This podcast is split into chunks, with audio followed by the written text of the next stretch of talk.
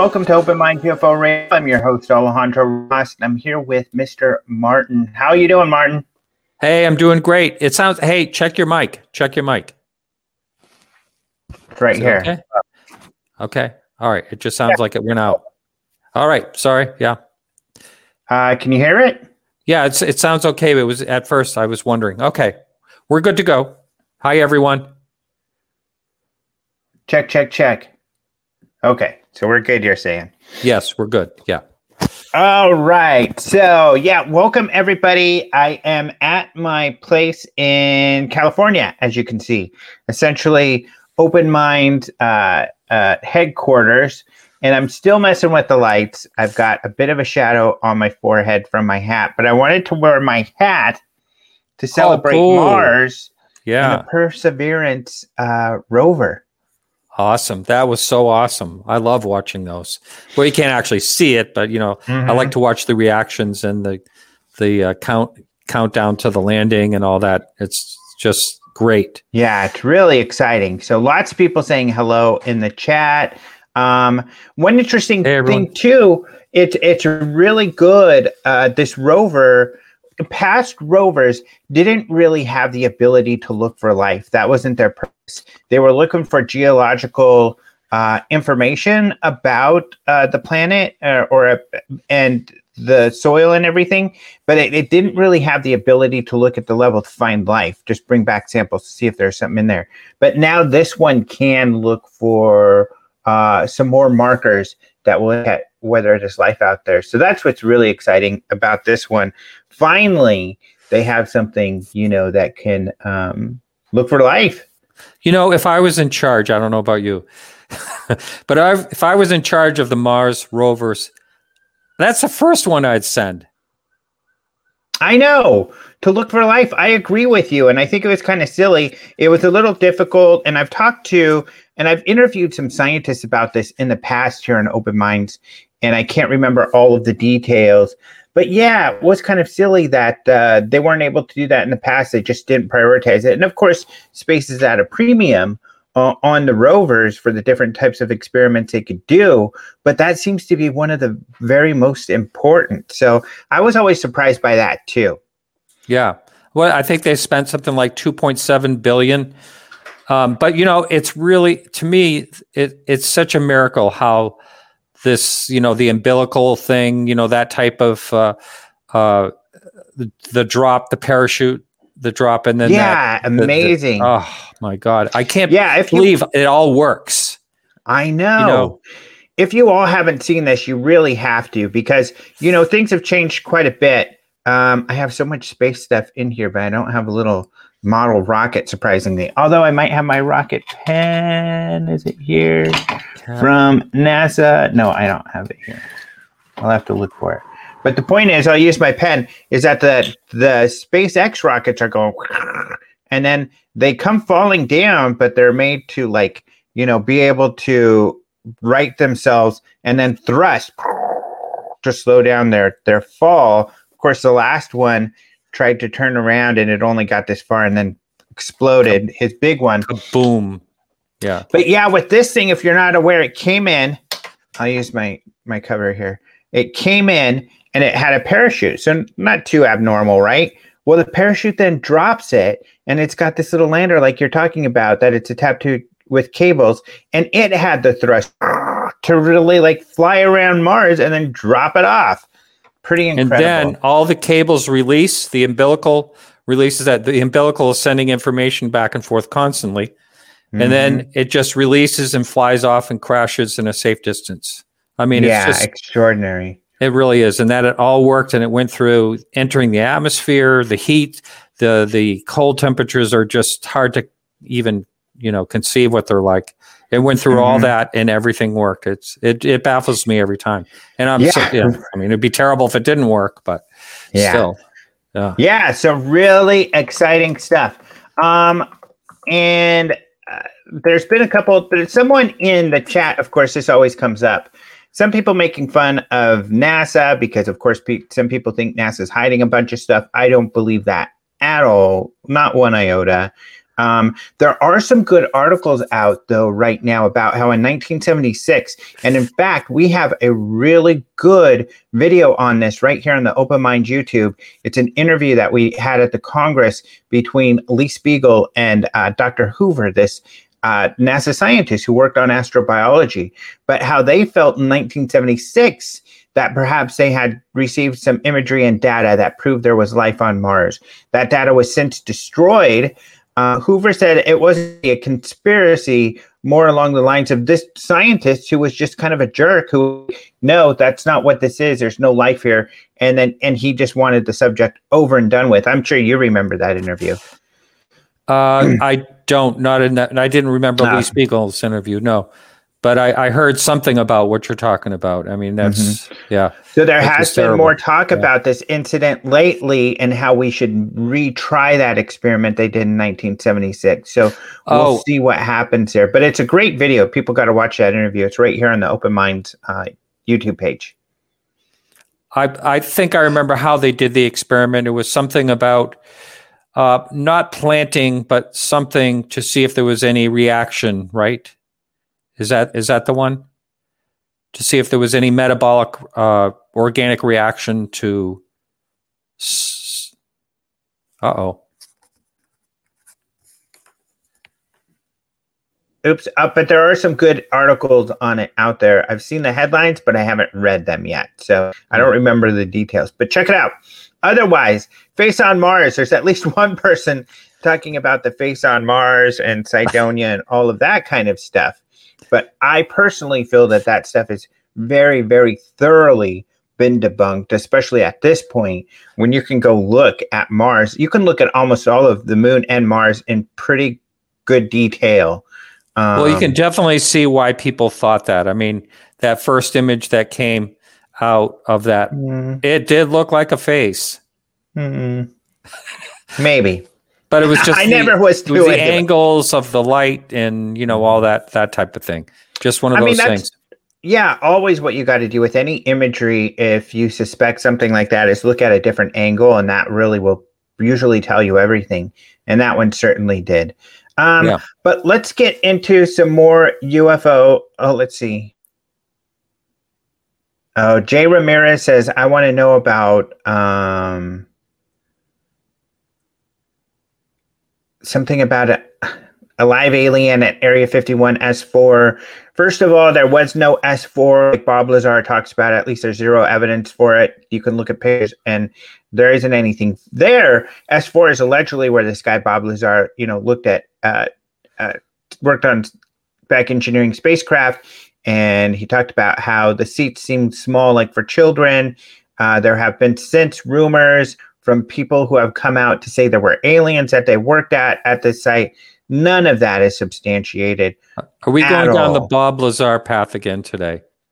I know. Well, people ask about it. Yeah. And you know what it is is I like to give people some information um just so uh that they have it cuz a lot of pe- these people are new and you may not you That's know true. be familiar with our takes or anything like that. So, Yeah, I got. Um, I have a question for you. yeah. There was a website link that you sent me of a guy that did very good research. His name was Tom. Do you know who I mean? It was uh, No. the, the other hand. I think it was called the other hand. Uh, but anyway, there's some great information about Bob Lazar's timeline and uh, all all other. Oh, facts. okay. I know exactly who you're you're talking about. Yeah, now and uh, yeah, exactly. I can't remember the name either. I put the link in the in there last time, Oh, you did. but yeah. Okay. um, so yeah, I someone should to look, look at. at They it. to. If they I want to could go. look for it again. But yeah, put Bob Lazar timeline. It's and really get the whole good. history. Yeah. Yeah. There's a it's very really clears up a um, lot of things. mhm. And unfortunately, a lot of that valid information is not covered by the people who are pro Bob Lazar. Um, so let's see. Let's get some other questions out there. Yeah. Otherwise, no, I don't think there's any evidence. There's nothing but silly rumors when it comes to any type of live alien that the government's been working with. Um, if you go look it up, you'll see it's perhaps second, third hand stuff, but uh, yeah, really poor. Um, let's see. I'm getting another question here. I want to answer from Lou. Hello, Lou. Um, thanks for joining. Um, I don't see your question, Lou. Lou said, "Oh, here we go. One out of three. I know your position MJ12 documents. Uh, I recall years ago you asked John Greenewald. Oh, I don't know. That's part one of two. I don't see your question, Lou. It looks like only one part came along, so you'll have to ask that again. But yeah, when it comes to the MJ12 documents, uh, their their roots is it with this guy named Richard Doty, who people have brought up because he's kind of gotten in the news lately. Richard Doty said he hoaxed those documents to trick uh, a UFO researcher into believing there were UFOs and aliens at Kirtland Air Force Base because this engineer uh, who works with Kirtland Air or worked with Kirtland Air Force, um, he uh, with lights and stuff at, over the base. Uh, but what allegedly he was seeing were experiments that were going on at Kirtland, and they do some amazing things, uh, some really crazy stuff. Um, Lou, you're going to have to summarize your question. There's no way I'm going to be able to go back and find it. I don't think it was even posted. I couldn't see. Um, Yeah, I saw one third of it. yeah, me too.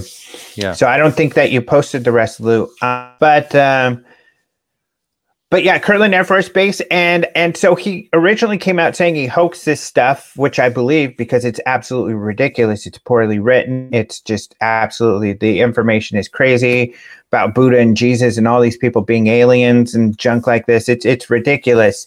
But unfortunately, it really is the the roots of the mythology when it comes to ufology what a lot of people believe now these alleged A12 documents this alleged group that came together um, and uh, uh, um, you know was managing this topic and everything. Again zero evidence at all. Uh, what do i think about eisenhower's granddaughter saying that she was people are I think that unfortunately, again, all unsubstantiated. Um, unfortunately, we're wasting a lot of time with this. You know what? And I've got to stop. I think maybe wasting all of our time with Goofy. And I'll tell you this, Lou. MJ12's a joke. So I don't know. I don't know John Greenewald's answers. I'm sure the same. You'd have to ask John Greenewald. But Laura Eisenhower cannot substantiate any of the really crazy, goofy crap that she says. But she's certainly making some good money on lectures and talking about these really goofy ideas. Something about her ex boyfriend told her people were going off planet to look for aliens or some kind of crap like that. But we're wasting our time with all this junk. So sorry, guys. This is, you know, open minds. I do try to cover credible UFO news and information. And uh, there is a lot of stuff out there on some wild stuff, but uh, I'll just tell you if it t- sounds too legit or it sounds too good to be true, it's not true. So, Lou, yeah, I don't know. Lou wants to talk about the history of MJ12. That's not this show. I would say look, uh, Google Richard Doty or Google MJ12 at Open Minds. I've got videos right here on this channel where I t- review in fact, it's called MJ12, a UFO disinformation scandal, where I've done a lot of research, FOIA documents, everything. I've got a video right here on this channel that you can watch. I would say watch that because uh, you'll see it's just all made up goofiness, uh, which unfortunately a large part of this UFO field is about. Okay, Joe is asking a great question. So this is a good segue. Uh, welcome to Rodrigo and Lou and Luis and Kevin and Simone. It's so cool. Simone says hi from uh, Casa Grande in Arizona. That's where uh, Doug Oh. Smythe lives. Um, but let's see. Joe is saying, um, and did you get a chance to read that that Black Vault article that I sent you? Yes. Okay. So Joe is asking a great question, and I think we'll probably take up a lot of the time uh, on the rest of this show talking about this because there's a lot to it. And uh, I think it's very important. Um, but Rodrigo's asking Tom Rogan believes the triangle UFO photo may be coming out at some point. What do I make of this? I have no idea. I know why Tom Rogan would say that. I know what you mean, Joe about. Rogan?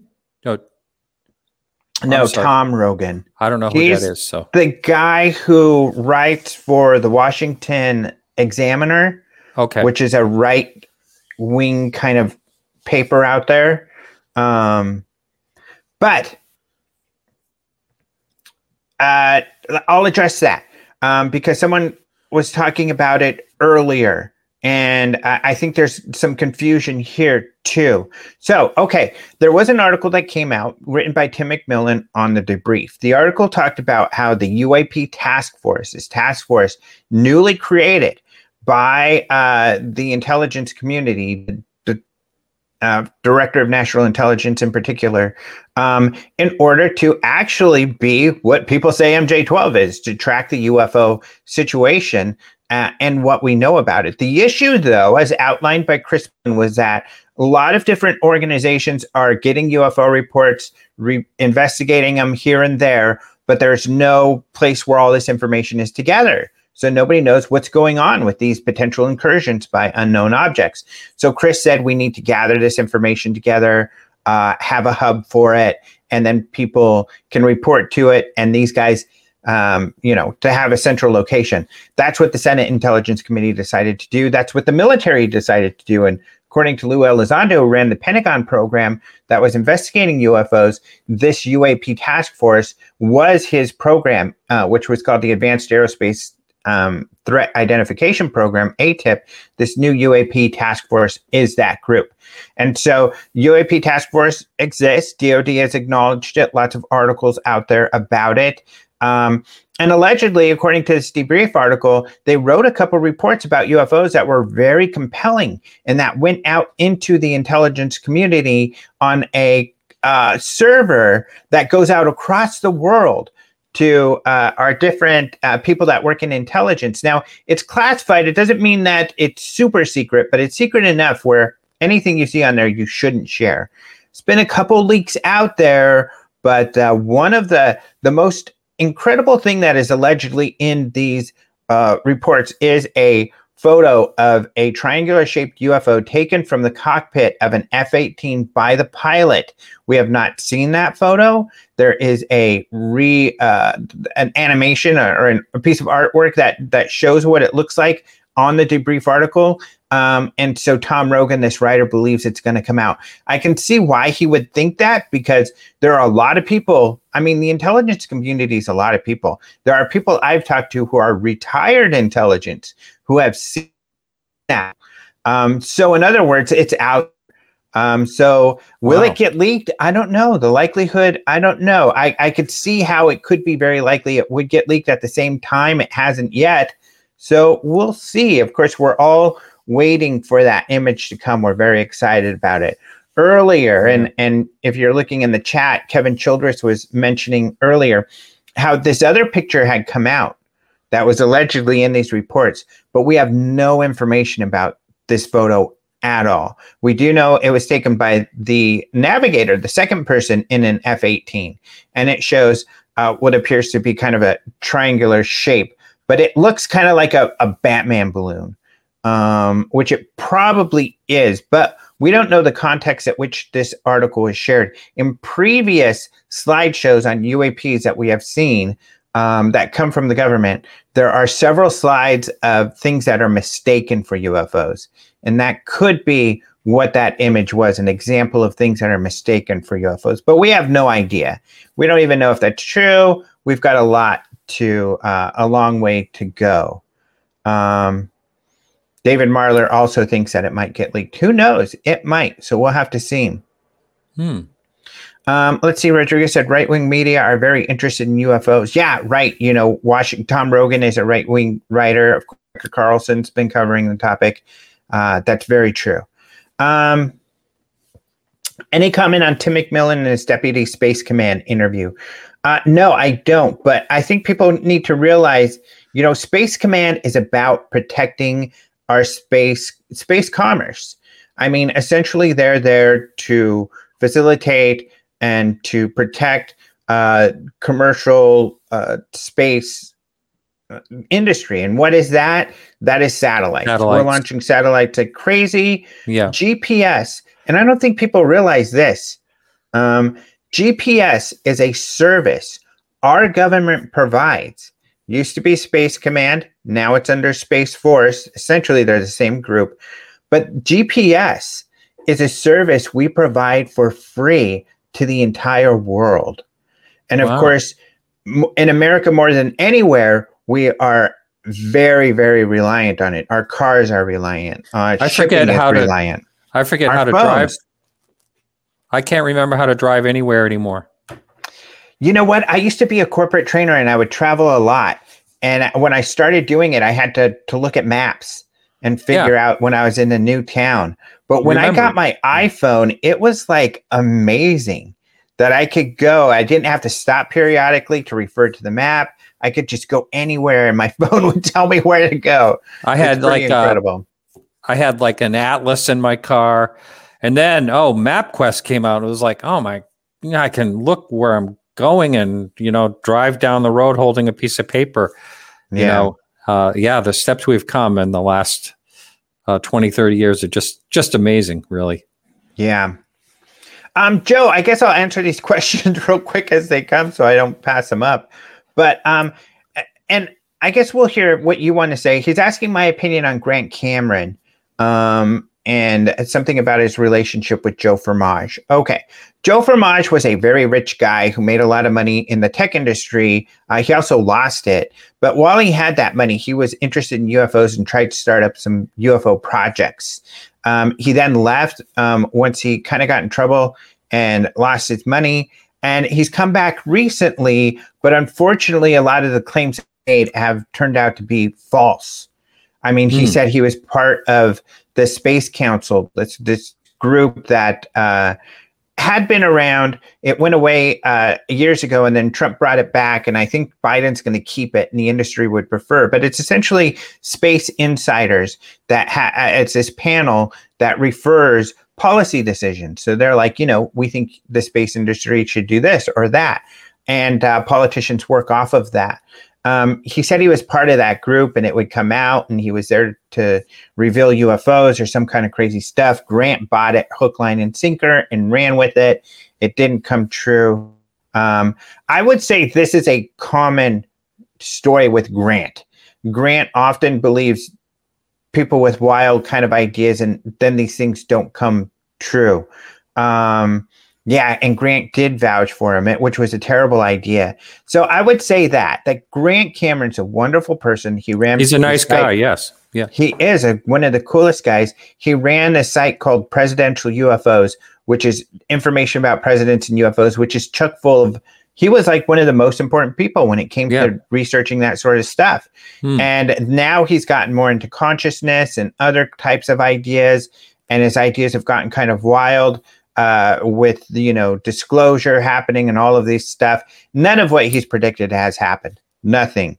Now I think he's genuinely looking for the truth, but when you listen to the Doties or the Joe Firmages or uh, a number of, of the Steven Greers, uh, the number of other people out there who seem to be spreading disinformation for um, just for themselves. I don't know if it's for self promotion. I don't know what it is, but Grant is an honest, good person just trying to get you know navigate through all this like the rest of us um, and to be honest you know in a way this is why i take such a hard line on some of those stuff because over the years there's nothing fruitful that comes from most of that other silly I mean, some of you are new to this field and you're thinking, wow, I heard this amazing story and here's Alejandro debunking it. What a jerk. But it's, you know, um, unfortunately you'll find if you've been in this like like as long as I have or or Martin that the stories that are too good to be true are too good to be true. I mean, wouldn't you say that, Martin? What, did you, especially early, you know, do some exciting stories just to be disappointed? Yeah, when I yeah when I first got into this topic, I made all kinds of mistakes, and um, because I didn't I didn't know, and you know there were people as I went along. You know, i am new to this topic as far as you know. I mean, I had my sighting in 2007, and but really got interested in it in 2011. You know, 10, 11, around there, and really started digging in. And so, yeah, when you're new to it, it's so easy to get uh, led astray and w- see something on YouTube and think you're looking at the real thing. And you know, uh, you know, like that. I talked briefly about an email that I got um, from someone this this week. Like, basically, how do you know who to trust? That's kind of what was coming along and what he was asking. You know, it's hard.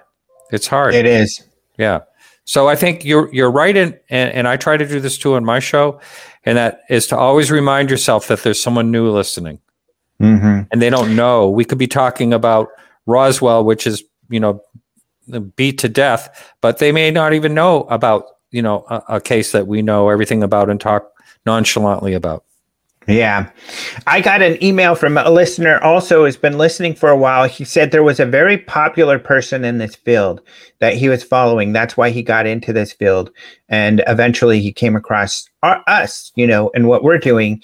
And he said, uh, over the years, though, he's found some of his favorite people um, including this person, are just full of it. Like, you know, all of these stories that they're putting out there, they may believe there's something to it, but I, I shouldn't say full of it. They're just wrong. That these, there's nothing to these stories. And it took him years and he feels duped and he feels upset that these people who call themselves credible researchers led him astray and, and made him waste his time on all this silliness. And that's mm. why he loves our show shows. But, um, yeah that's really the hard part is unfortunately you know and this is one of my complaints when it comes to this field.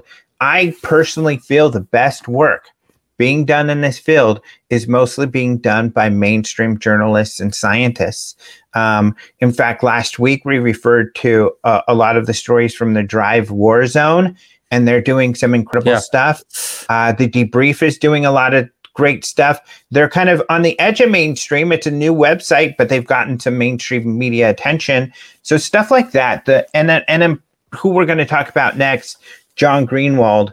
Uh, we always tease each other about how we were in this big argument for for quite a while. Um, but that he's doing some really great work too, and we'll look into that in just a second. Yeah. Uh, Alejandro, I have to switch a different I, I notice that I'm cutting out here, so I'd like to switch to my um, personal hotspot. So you can take me out for a second if you would. Okay. And yeah, I gonna, think you're, you're at a hotel, right? I am, yes. Okay. You've been fine with me so far. I mean, I don't think you've messed up at all. Uh, okay, well, let's continue on. Never mind. Okay, yeah, because you've been fine. So okay. this is really funny. Uh, Bug says Greenewald is so uh, irritating despite the good work he's done. And it's really funny because we were teasing each other because I was like, Do you have that article you're going to write today done? Because I've been working with them or talking back and forth about the, the story. And, uh, and he said, so he's like, I'm just about to get it done. When's your podcast? And uh, he was teasing me. Okay, here's the story. Now you can trash me on your show. Um, yeah, and I did. Louise says you're coming through just fine too. But Bug, I would love to hear what your concern is. But let's get into this. Um, unless there's, is there anything else you wanted to talk about before we get into this article? No, no, no. It's a good article. I, I read it just uh, prior to the show. Okay, so let's look at this, and I'm going to bring it up.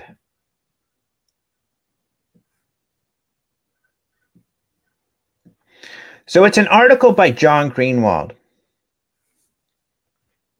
and it's called the UFO legend of unknown metal alloys housed in a secret Las Vegas warehouse. So let me give you some background here. the background is, and if you were on the show last week, we talked about John Greenewald as well, because we were talking about this story that came out, and it's still in the news that the government has admitted that they have UFO debris and they have um, analyzed it. And that story is false the guy who wrote this story, Anthony Bragalia, unfortunately, another warning, is is someone who over sensationalizes stories to the point where he he's just completely false. I mean, unfortunately, he always does this when he comes across information, even when the information would be great if he just left it alone and let it speak for himself itself. And this is one of those situations. So, what do I mean by that? Uh, what Anthony Bragalia actually did is pretty cool. He sent in a FOIA request um, asking for anything that uh, essentially Bigelow uh, and uh, ATIP worked on that had to do any with anything or that had to do with UFO debris and analysis of it. He also, though, that's kind of the line. That's what he was asking for generally. But he also wrote a, a list of here's what I want. And in that list, he was essentially saying, I want any reports on materials. So they responded and they said, here's some documents. And they actually released some of the DIRDs. And these are like a defense initiative report, something like that. And, and DIRD is essentially a report on something that you're doing for the government, or in this case, for intelligence intelligence. We all, if you've been following this story about ATIP and, and its predecessor, uh, um, project, AAWSAP, the Advanced Aerospace Weapon System Application Program, um, we've all been following that. You know, there's a bunch of DIRDs related to that that have come out. But what Bragalia got were some DIRDs on materials that hadn't been released before. I believe three that hadn't been seen before. Um, what was so exciting about these is that they do talk about materials. However, not one of them talks UAPs or UFO, UFO debris. They're not about UFO debris or having UFO debris or analysis of UFO debris at all. Uh, that does it's not about that at all. Um, and so, unfortunately, to frame it that way, it's completely false. And in fact, the DoD has told a couple of people, including John Greenewald, that yeah, that framing is completely false. We don't have anything, any UFO debris. So um, all of that was false. He's trying to say, well, since my request was about UFO debris and they sent something, then that shows they have something. No, your request was more than just about UFO debris. It was also about materials. Um, if you read, you know, we talked about John Greenewald's done a great article and video on this, and he, he makes a great point in that what on paper AAWSAP was is uh, looking into advanced aerospace weapon system application program. Exactly that. That they were writing prop papers about um, about uh, um, advanced aerospace technologies. So all of these are about potential, you know, warp um, speed. These materials are about different types of materials we could possibly use on aircraft or spacecraft in the future. But of course, it are also about these could be technologies this, the Russians and Chinese are using against us. And that's what they're evaluating, you know, um, whether or not, you know, the Chinese or Russians have these technologies and do we need to get started in these technologies ourselves. So the, that's what these papers are about, not UAPs, not UFO, not Roswell, none of that. So John did a great job debunking all of that. However, he ran into a problem, and this is kind of interesting because uh, and and let's get into that part. And the problem stems around this paragraph. And I would love to hear, you know, your thoughts on this Martin.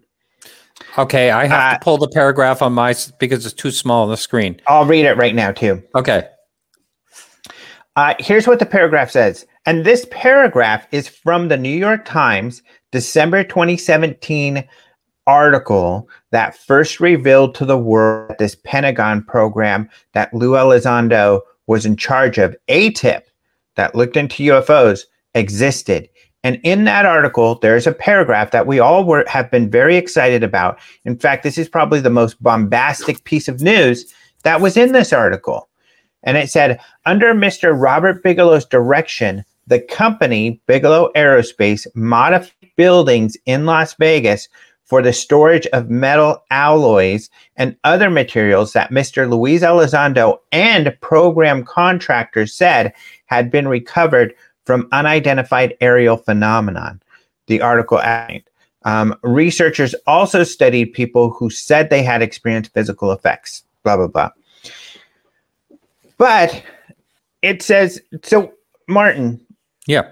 When it says that he modified his buildings for the storage of metal alloys and other materials that Elizondo and program contractors, that's ATIP program contractors, said had been recovered from UAP, that makes it sound like the government's got UFO debris and that they've analyzed it, right? It does sound like that. And that's, then, yeah. yeah. I really feel that that's what it meant. And so, and that's what John Greenewald thought it meant. And in fact, he even did a poll recently that you can see right here. Does that come up? Yeah. And the poll said, Do you feel the highlighted line above re- the one that I just read, reporting that Bigelow Aerospace actually had in its possession metal, metal alloys and other materials that Mr. Elizondo and contractors, I would even note ATIP contractors, told the NYT Times had been recovered from UAPs.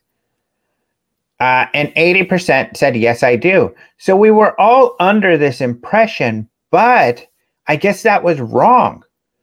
And John found this out because Luis Elizondo said, I never said that Bigelow had any received UFO debris from the government. He didn't say that directly, but he said that he thought there was material. Well, he didn't say that directly, but it says here that he did say that right there in the New York UAP Times material. Yes. Yeah, and that Bigelow modified his buildings. So um, John's like, okay, uh, I'm sorry. Uh, th- I got this from the New York Times. He's, he was like, I didn't say that. You know, that's that's the, what the Times said. So then John went to uh, Kean, one of the authors, and she said, she said, you mischaracterized what we said. We did not write that Bigelow had collected material through AAWSAP or that Bigelow ever had material at all. We said that Bigelow modified buildings so that they could store materials recovered from what contractor told contractors told us had been retrieved from unidentified aerial phenomena. But what contractors? ATIP contractors. So government contractors are telling you they've got material. We're obviously going to assume that that's government material. And John goes on to say the mainstream media did the same thing because MSNBC, Live Science, uh, all these articles all reference that the government has UFO debris. Um, but you know, in this recent interview that eh, that uh, George Knapp did with Bigelow, he asked, "Do you have government UFO debris?" And he said, "No, we never received any UFO debris from the government." So I think that's a really important point. So the question is, where's this UFO debris come from? Well, those of us who have been following Robert Bigelow and his projects, such as the National Institute of Discovery Sciences, which was a group he got scientists together to look at uh, UFO and paranormal stuff, or um, his later project, BASS, Bigelow Advanced Aerospace Systems, Space Systems, I think it was called. Essentially, this is what we later found out was put together to work with ATIP and the Pentagon. But when it was first put together, we didn't know that. We just thought it was Bigelow's latest effort to look into UFOs. Well, along the years, we all have known that Bigelow has debris which could potentially be mysterious, um, but we don't know. People on the inside have claimed, uh, even people in Bigelow's group, pe- people that work with ATIP and then with TTSA to the stars, have claimed that this debris is mysterious and it's a UAP related, but they've shown us no evidence or anything to demonstrate that. Um, so mm-hmm. we don't know. At one point, Garry Nolan, uh, a scientist out of Stanford, very credible um, person. I would say this is a guy, if he says it, um, it, it's likely the real deal.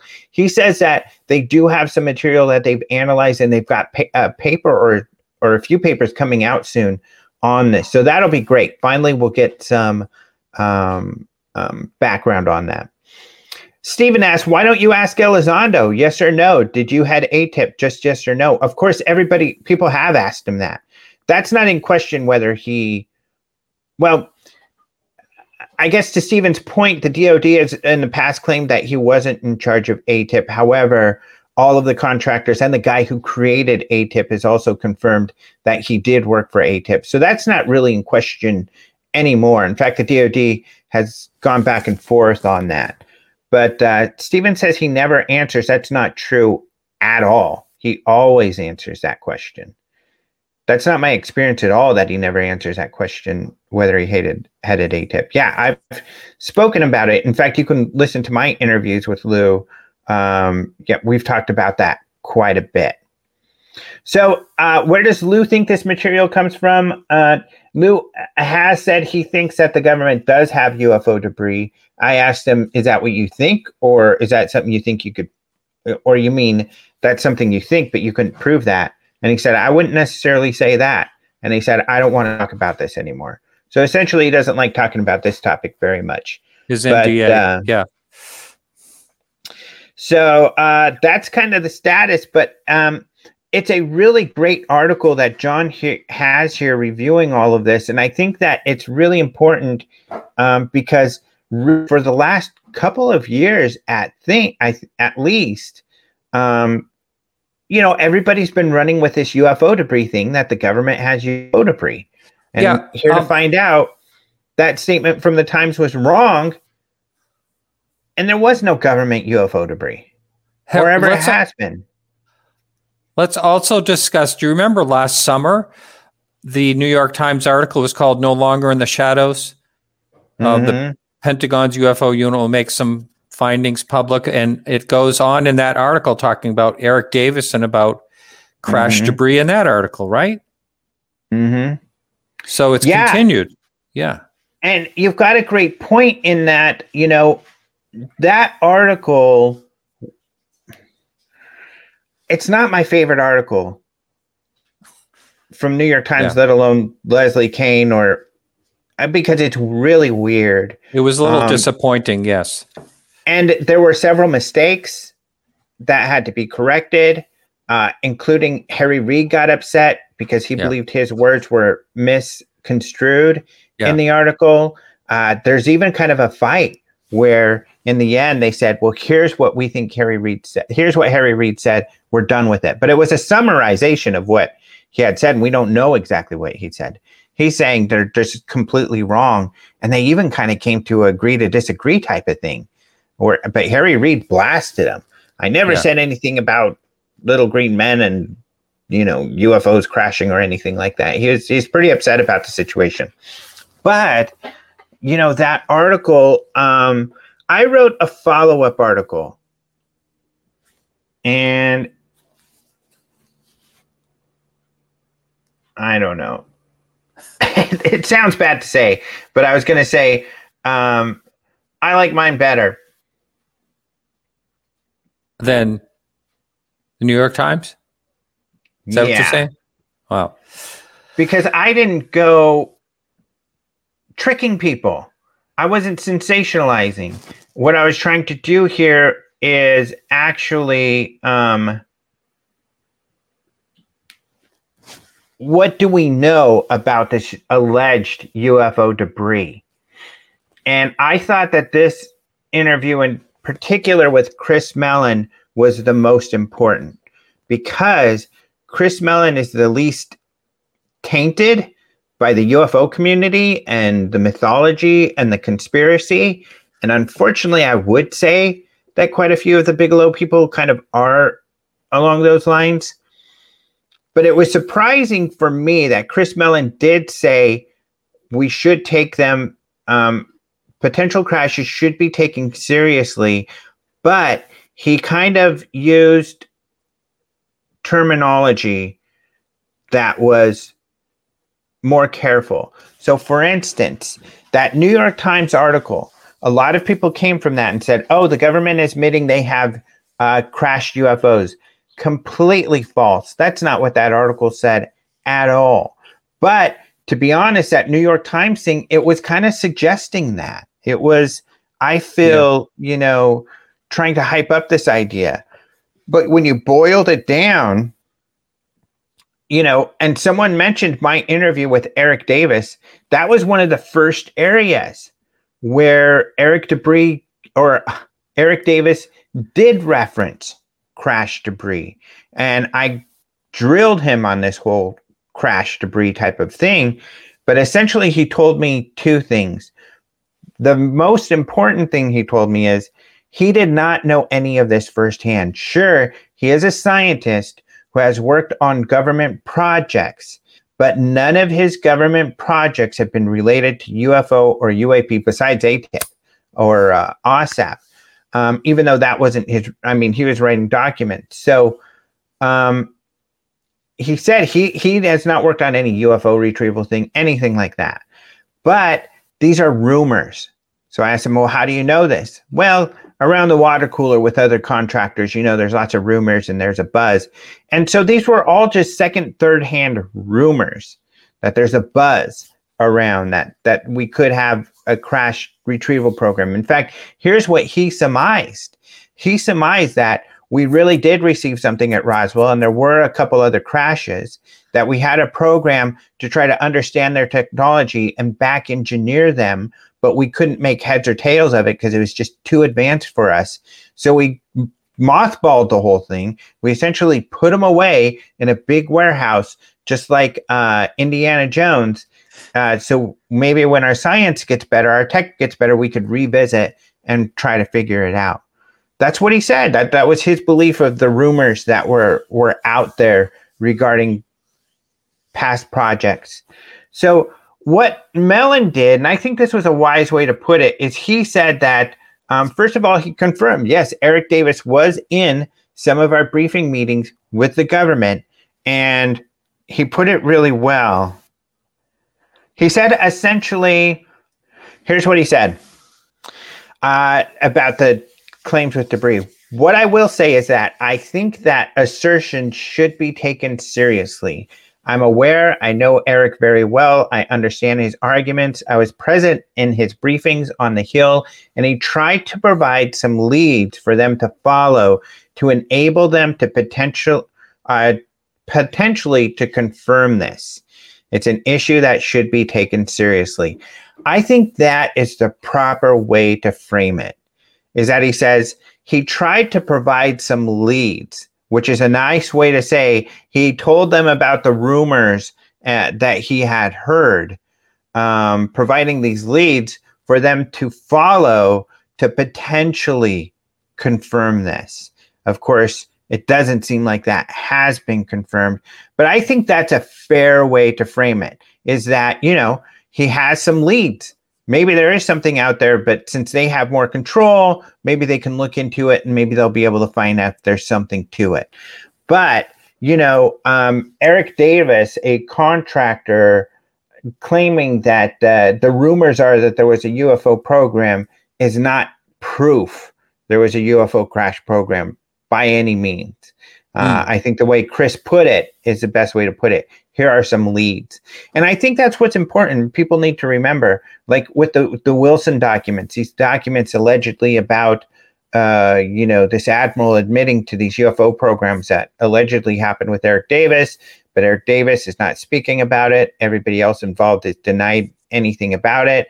Those are leads. Those are potential leads to to to find something. But unfortunately, when the UFO field takes this rumor and then tries to say, this is real, this is what's happening, people, it really undermines the credibility and puts the community right where maybe it should be, right where it's perceived as, which is a bunch of um, people running hog wild with these rumors and not substantiating any of their claims.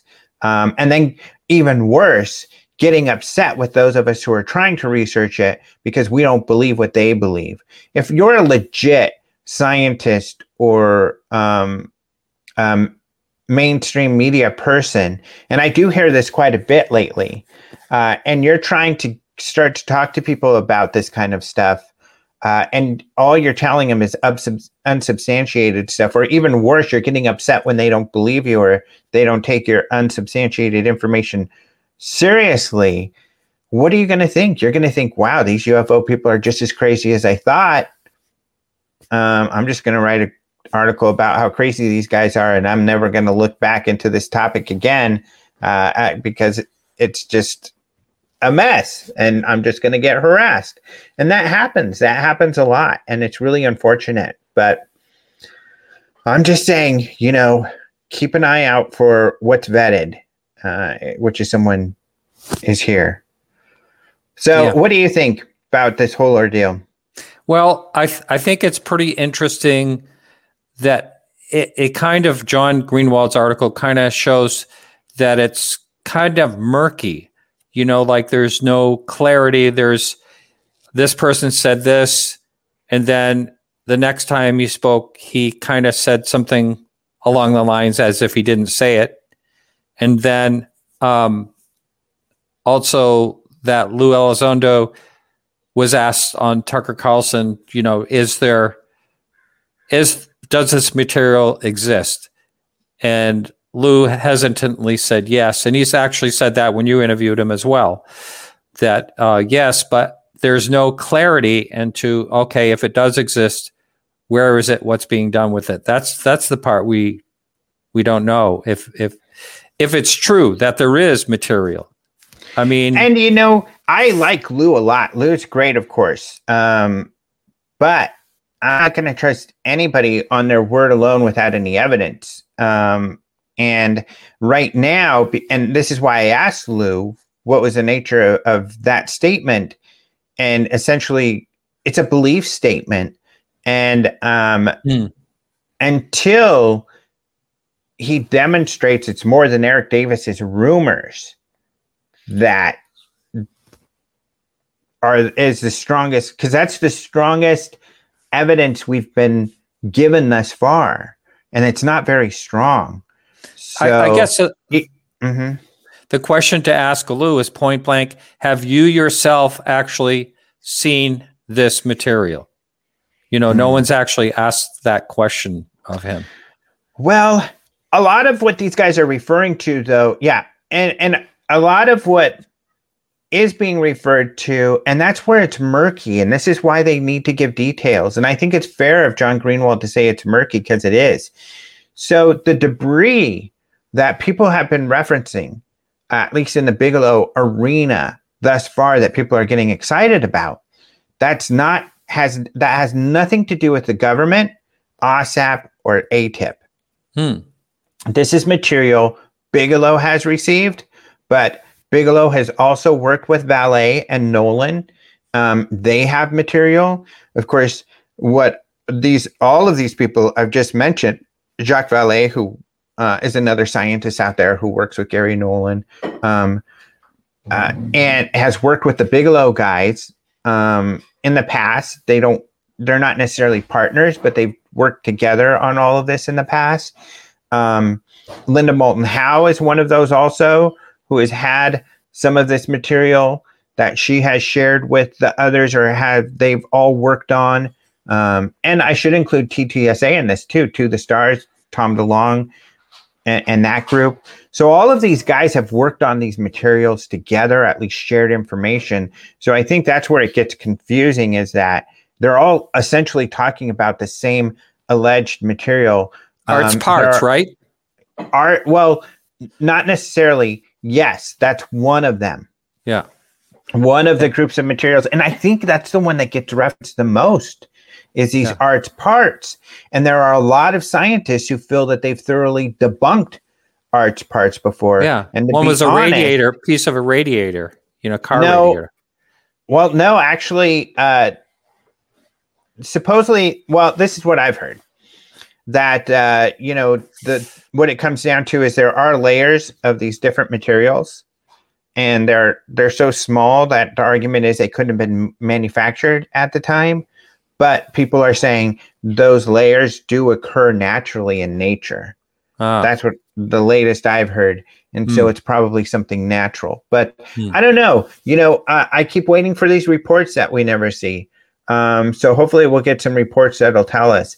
But there is another piece that, um, uh, and I can't remember the name that Vallée has. And in fact, Robert Powell for the SCU, I think you and I did this together. Remember, Robert Powell did a talk for the SCU uh, about those pieces and about how we'll probably never know for sure whether it's mysterious or not. Because the other problem with lots of these pieces is that they've been submitted to people anonymously, or we can't confirm that they have any origins related to a UAP event at all. So that's another problem Right. with these materials. And any material that you're looking into where the origins is completely unknown, you're you're looking at a very uphill battle there. So and most of these materials we've been talking about for decades. And I and to be honest, that there's a level of frustration I have about this topic for that very reason. It's been decades, guys. Um, and nothing has been submitted for peer review. And personally, I feel if it's not being submitted to peer review, it's because you don't have a strong enough case. It's just like in law. If you don't have a strong enough case, you're not going to bring up your case. Um, and they don't have a strong enough case thus far, or they haven't been able to because it's expensive and it takes a long very time Very expensive. I was just going to say that. enough research. Uh, that is the argument, but let me just say this about that argument. If you had something that was supposed to be from a crashed alien object or something that would prove that there was extra extraterrestrial visitation in some type of way, um, you would find the funding no matter how much it w- would cost if you really believed that was the material in your hand. You'd figure out if you could change basically the paradigm of everything, like to prove this is something from manufactured elsewhere. You've got a good point. And, you know, uh, to add to your point, some of these individuals, like Robert Bigelow, have a lot of money already, Yeah, yeah, you know, their own money. right. So I'm putting links in because I guess people have been ac- asking to the transcript and to my interview with Eric Davis if you want to listen to that. It is definitely pretty mind blowing. I mean, he was, I couldn't believe he was saying some of the stuff he was saying, but I was just letting him go. Um, it was pretty interesting. All right. So, I mean, um, that's about all I have for news, really. But uh, it's been an hour, so we're good. yeah, Uh, unless there's any other questions coming in, I don't think. I think we've addressed pretty much all of the questions.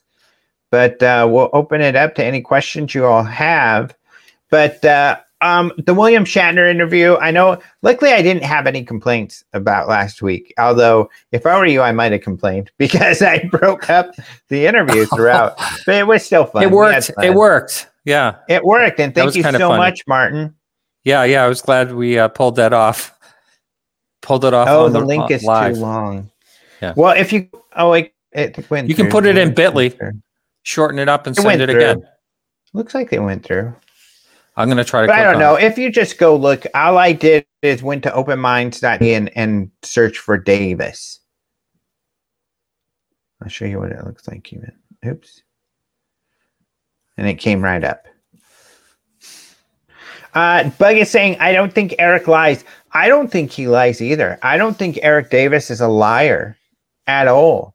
Um, he has said some pretty fantastical things that Yeah, you and I, have don't talked know- about that. Yeah, yeah, but I believe he believes everything that he says. Um, you know, just because he believes these rumors he said, I don't think that's a bad thing at all. Um, uh, I don't think that necessarily speaks bad on him. Um, I just, you know, you need more evidence to Yeah. to get it to me. yeah. Yeah. So I guess, and did you have anything else? I think I'm done. All right, let me check uh, the Twitter really quick. but yeah, definitely go check out John. I know some of you said you're frustrated with him. You just think he's kind of a jerk or something like that. He can be a little harsh. In fact, we, he has been showing me his articles lately uh, and being like, "Is this sound too harsh? Does that sound too harsh?" And often I'm like, "Yeah, maybe. Here's what I would have said." And um, and well, he certainly has better. done a lot of good in this field. He has. Yeah. I mean, he's um, done done some incredible work that nobody else yeah. has put all the energy in that he has. Yeah. Yeah, so that's it for that. Oh, but what I was talking about with the Shat- Shatner interview. So it might have been frustrated because it was broken up throughout the whole thing, but I did repost it onto face onto YouTube all by itself.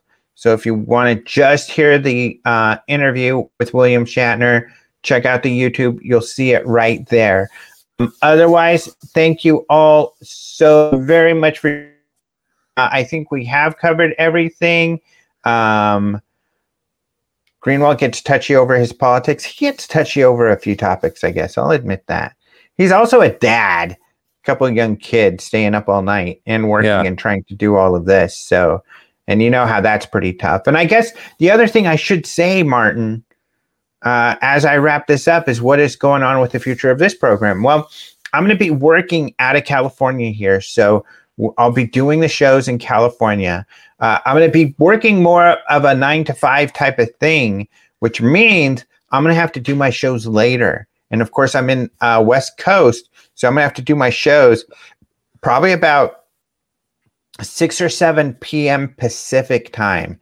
I know a lot of you are late nighters on the East Coast, so that won't matter. In fact, John Greenewald says the later he does his posts and and shows, the more people he gets.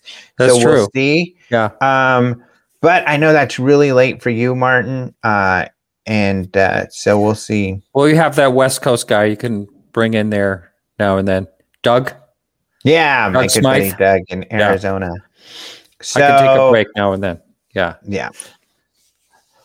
Steven says Greenewald fell out of favor when he quit going along with the TTSA bull. I don't agree with that at all. He was very doubtful. It wasn't TTSA, it was more along the lines of he was doubtful of Elizondo and AATIP because the DOD was getting wrong information and the DOD was wrong. So it wasn't bull um, at all. In fact, Lue came out to be true in all of his claims. Um, so he is a credible source. Yeah. Um, but yeah. Uh, yeah, so everything will be later, including we have an SCU thing that Martin and I are, are going to be helping to host coming up here March, March 4th. 4th. Yeah. This is going to be great too. These are the three people. Well, uh, the SCU has done a report on the Nimitz where they estimated the um, the speed and the flight characteristics of the op- object in the 2004 Nimitz uh, situation covered in the New York Times article. Uh, also, Dr. Kevin Knuth worked with Robert Powell and Peter Reali of the SCU to put up a, a paper that they could put in their scientific journal, which they did. So that's really exciting. So we will have Dr. Kevin Knuth, Peter Reali, and Robert Powell to talk about their paper and their analysis. I know a lot of people have questions. This is going to be a live stream 7 p.m. Mountain Standard Time, March 4th. So join us and come ask all of your questions. Right. Should be good. Should be great. Exciting, huh? Yeah. It'll be a good one. All right, Martin. Well, I, I think I need to get my lighting. I had to set up my work computer and stuff here, so I didn't get to work on my lighting as much as I hoped to. I need to dial that in a little better, but uh, otherwise, I think we're good. And you're in a hotel somewhere, right? I am. I'm down on Cape Cod. Oh, okay, cool. Yeah and it's snowing like crazy. Really? it was. It was. So anyway. You can't go out and enjoy anything. Yeah, I'm going to anyway. So. Well, stay safe, all of you guys right. in the snow. Stay safe. Uh, I'm going to go out into the sunny California. Actually, it's very chilly here. It's like 61 degrees. Oh my god, that's horrible. Wow. well, it's warming it's up in Texas. It's warming up in Texas, so thank goodness for that's that. That's good. Yeah. So I got to go get outside finally. So all right. Well, you have a great one, Martin. Thank you, you so too. much for joining us. All of you, you listeners, thank you for joining us. Thanks to John Greenewald, even though yep. um, people kind of think you're jerky and, and grouchy. Sorry about that. I like yeah. you, buddy. But um, thank you for all the great work, John. And thank you all so much for listening. Until next, next time, time. Adios, muchachos. muchachos.